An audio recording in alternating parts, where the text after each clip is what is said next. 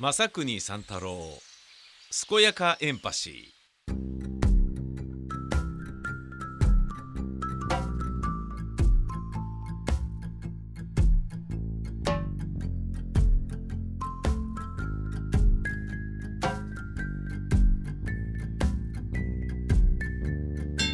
すこすこやかやか健やかエンパシー正国三太郎です。今私は茨城県北茨城の、えー、大津町かな？大津町。椿という住所。茨城県天津記念いずら美術館の駐車場に来ております、えー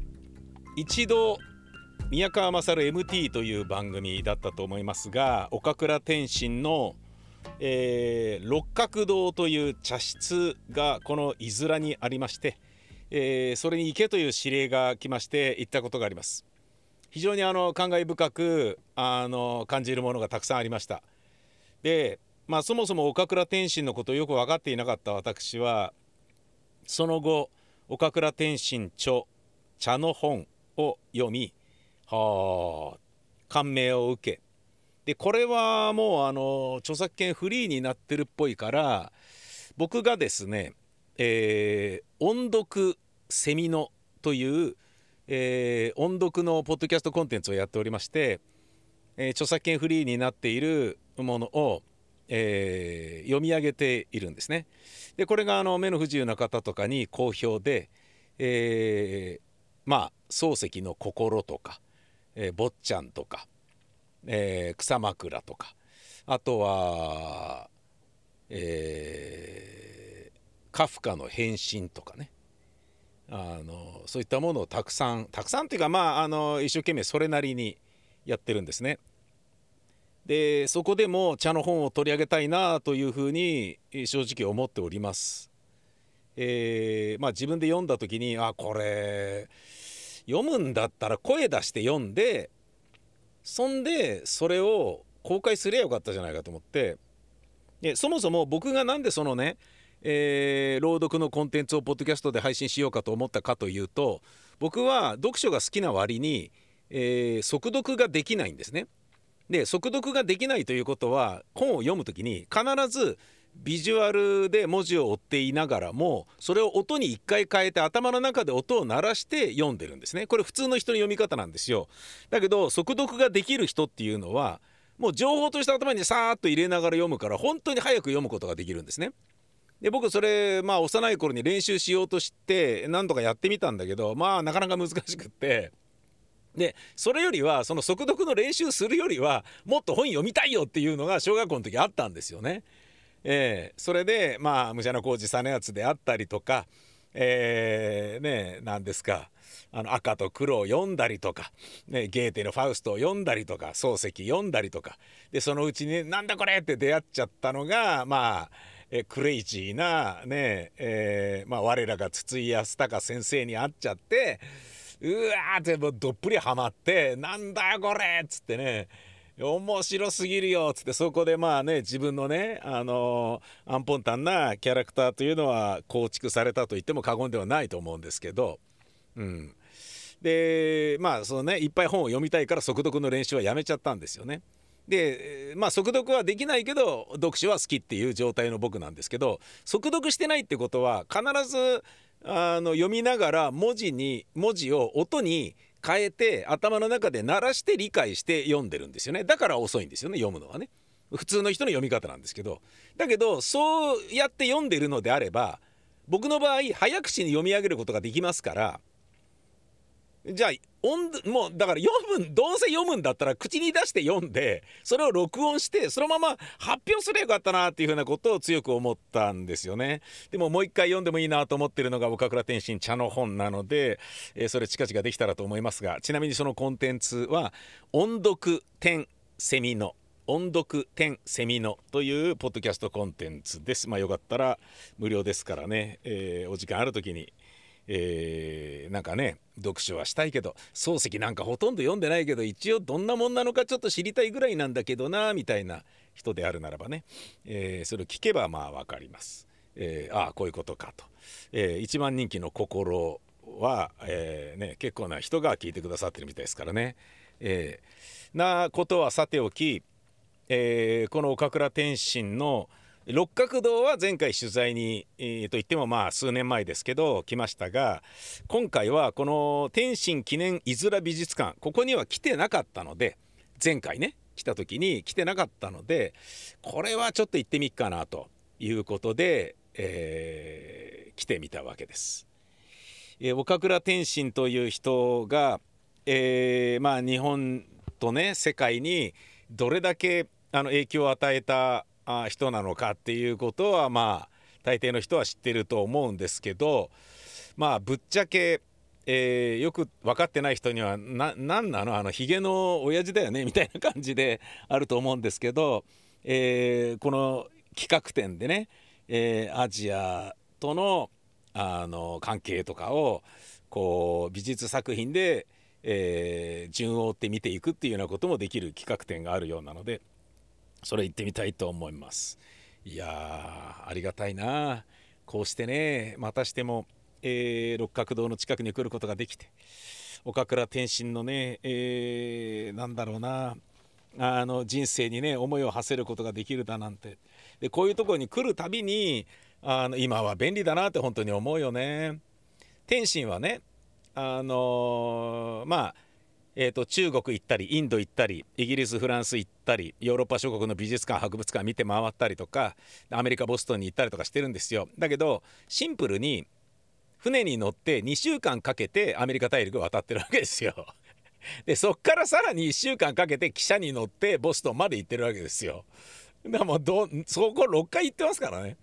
どんだけね今の我々ね楽なんだっていう話なんですけどそんな中世界を駆け巡って日本の文化を世界に知らしめそして世界の文化を日本にどんどん取り入れそして自分の弟子たちの横山大観とか下村寛山とかをね有名な画家に育て上げ、えー、そして最終的には対の住処としてこの茨城県北茨城の伊豆海岸。を、えー、選びそこに別荘を構ええー、という人生を送ったんですよね。なんですがまあ、えー、この人の足跡をたどるよりも何よりも僕はこの美術館をちょっと堪能してき、えー、ます。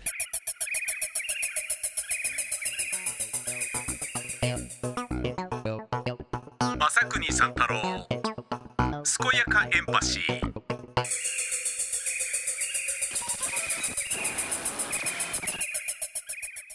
えー、行ってまいりました。天心と画家たちのアジア。岡倉天心東洋の理想から120年というサブタイトルがついています、えー、感慨深かったですね。まあアジアですからね。あの美術展っていうと大抵あのカタカナの画家がね出てきますよね。今回は全員漢字ですからね。あの全員漢字ですから。横山大観とかね下村寛山とか、えー、木村武山とかね、えー、であの最近のになると平山郁夫とかそういう感じでございますからして、えー、面白かったですね。うんあのー、じゃあアジアがいけてるのかっていうともう完全に好き嫌いの問題だとは思うんですよ。なんだけどアジアが持っている世界観っていうのは当然ありますよね。でこれはあの今僕が見たのは天心がしてきたことというものをある程度分かってるから楽しめることなんですよね。で具体的にどういうことかっていうとまず岡倉天心は、えー、東京芸大の元となる、えー、あの作りましたあの東京美術学校というのをね現在は東京芸術大学芸東京芸大ですよね。このでその後に、えー、岡倉天心は、えー、そこの校長になったりしてまあいろんなこと美術をね世界に広めたり日本の文化を世界に広めたり世界の文化を日本に取り入れたりとかっていうことの架け橋となるようなことをもう一人でものすごい勢いであのやってたんですよね。でその中でも僕が一番出色だなと思うのは日本の浮世絵というものは美術作品としてまるで評価されていないに等しかったものをこの芸術的価値は非常に高いぞっていうことをもう広めた知らしめたというようなことが一番大きいと思うんですよね。だあのー、なんだろうなキャンバスにね油絵で描くものだけが美術じゃねえぞっていうことですよね。でそこからこの東洋の理想という英文で書かれた岡倉天心のこの「The Ideas of the East」っていうね東洋の理想っていうふうに訳されてる。これが英文で、えー、出版されたのが1903年明治36年なんですね。今120年が経ちました。Asia is one から始まる。これはアジアは一つなりという有名な一節でござります。アジアの宗教的文化的一体性というイメージを提示した上で特に日本美術史に関して主に中国とインドからの影響関係について論じている。で、えー、横山大観を筆頭とする日本美術院の画家たちもアジアを主題とした作品を数多く制作した。画家たちは広くアジアに目を向けることで日本画の在り方を模索してきました。そうなんだよね。これはもうだから師匠である岡倉天心の、えー、教え通りなんだけどその、えー、まあ天心が浮世絵の価値を見出してもっとね広く認知させるに至りでアジアの、えー、筆致というものを魅力的に、えー、広めるっていうことをやってきたからこそのものだと思ってみるとまたね感慨深いんですよね。うんあのピカソとかねえー、そういうのばっかり見てるとなんか割とねなんだかなみたいに思いがちではあるんだけどね。まああの好き嫌いあると思いますよ。水墨画であったりとかこのね日本画っていうのはねだってあの掛け軸にね囲まれて飾られるっていうやつですしね油絵のようなね奥深さとか何重にも塗り固めることによって生まれるななんだろうなこう情の深さみたいなものとかねそういうのは割とあのないですかあっさりしてシュッとしてるところがね日本画は特徴だけどだけどまあねそこに魅力がありますよね。さて、えー、岡倉天心えー、具体的にどういう人間なのかということを、えー、軽くおさらいするとですねこの男はですね、え、まずあのそもそも、え、結構若い時に、えー、11歳で後の東京大学となる東京開成学校に入学します。17歳で東大を卒業しそのまま文部省に勤務します。で文部省からいろんな古いお寺とかの調査を命ぜられたりするのが21歳でそこから23歳になると欧米の美術行政視察にアーネスト・フェノロサらと共に出張で行くことになります。26歳で東京芸東京芸大の元となる東京美術学校が開校し翌年校長となります。30歳で中国を美術調査で行きます。35歳で高校を辞めああと校長を辞めて日本美術院を立ち上げます。38歳でインドに渡って翌年にかけて、えーと仏様の後なんかを巡ったりします。まあ、あのノーベル賞を受賞することになる詩人インドのタゴールと交流を深めインドにも造形を深めるでそこから仏教というものにがっつり理解を深めていき、えー、あなるほどそこからアジアは一つだなっていうふうに、まあ、歩き回った挙句にこう結論に至るわけですね。それが、えー、東洋の理想えー、オープニングに書かれている「アジアは一つなり」っていうやつですね。40歳でいずらに土地と家屋を求めて、えー、この六角堂を建て自分の家別荘元は別荘だったんだけど最終的にはもう家族も全部こっち呼んで、えー、住んでで実際部下というかね弟子の横山大観であったり下村寛山とかも家族ごとこっち呼んででそこでいろいろ書き始めるんだけどなんかちょっと流れの中でいやあの横山たちの絵はそんなになんじゃねえかみたいな時期があっていまいち受けが悪い時期があってやばいっつってでそのやばいに対応するためにあのインド行ったりなんかしてたらしいんですよね。でそそっからで一緒連れてったりなんかして。で戻ってきて、ね、見て学んだものとか吸収したものをそのままブワーッとこう、ね、あの作品としてバンバンバンバンこうアウトプットしてでそれがまた評価されてなんだかんだやっぱすげえんだなあの岡倉天心一派はっていうことにまあもちろんなったんだと思いますけどね。うんそんなあのなんか美術日本美術史において書くことのできない、えー、人が、えー、ね司られている美術館ですからなんか企画展もねさすがっていう感じでしたね。そりゃそうだよな。うん、でその今もねなおその平山郁夫さんの作品であったりとかあの最近のね最近っつったって僕より年上だけどまだご存命の、えー、画家の方の作品とかねアジアっていうことを、えー、しっかりと立脚点に置いている、えー、アートを見てあやっぱなんかちゃんとね連綿とこうなんだろうな、えー、精神的なもので受け継がれてるものがこんなにあるんだなっていうのがあの頼もしく思えるような、え、そういう企画展でしたね。僕は一度行ったので、